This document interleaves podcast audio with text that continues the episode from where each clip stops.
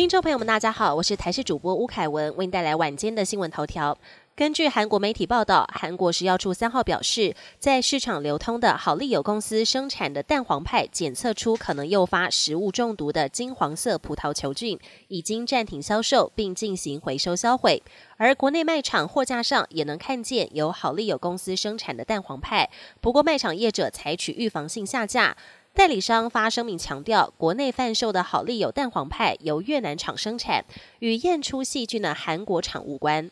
对于退休军公教月退金调整，行政院长陈建仁今天进一步在院会表示，鉴于近两年物价指数上升快速，比以往还快速，行政院已经先与考试院沟通，并在一百一十三年中央政府总预算案调整公教人员待遇准备科目下，框列四十四亿元预做准备。后续如果有启动调整，会速及今年一月一日起调整。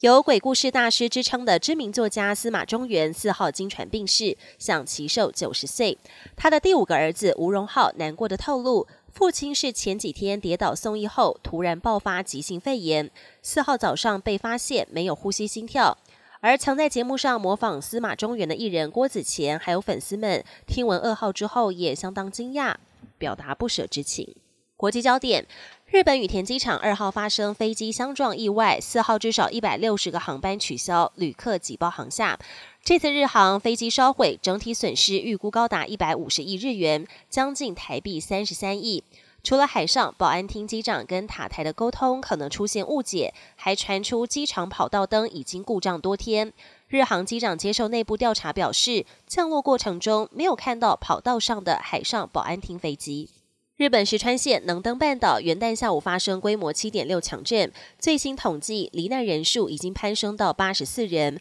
房屋倒塌两百五十栋。就在七十二小时黄金救援时间届满之前，灾区仍然传出有人获救的好消息。目前大约三万四千多人仍暂时住在收容所，但食物饮水都相当缺乏，土壤异化的现象更是危机四伏。西欧各国近来遭遇暴风雨侵袭。英国、英格兰、威尔斯等地成了水乡泽国，部分道路跟铁路中断，数百人被迫撤离，至少一人不幸丧生。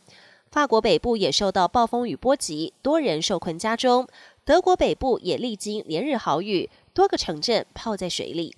本节新闻由台视新闻制作，感谢您的收听。更多内容请锁定台视各界新闻与台视新闻 YouTube 频道。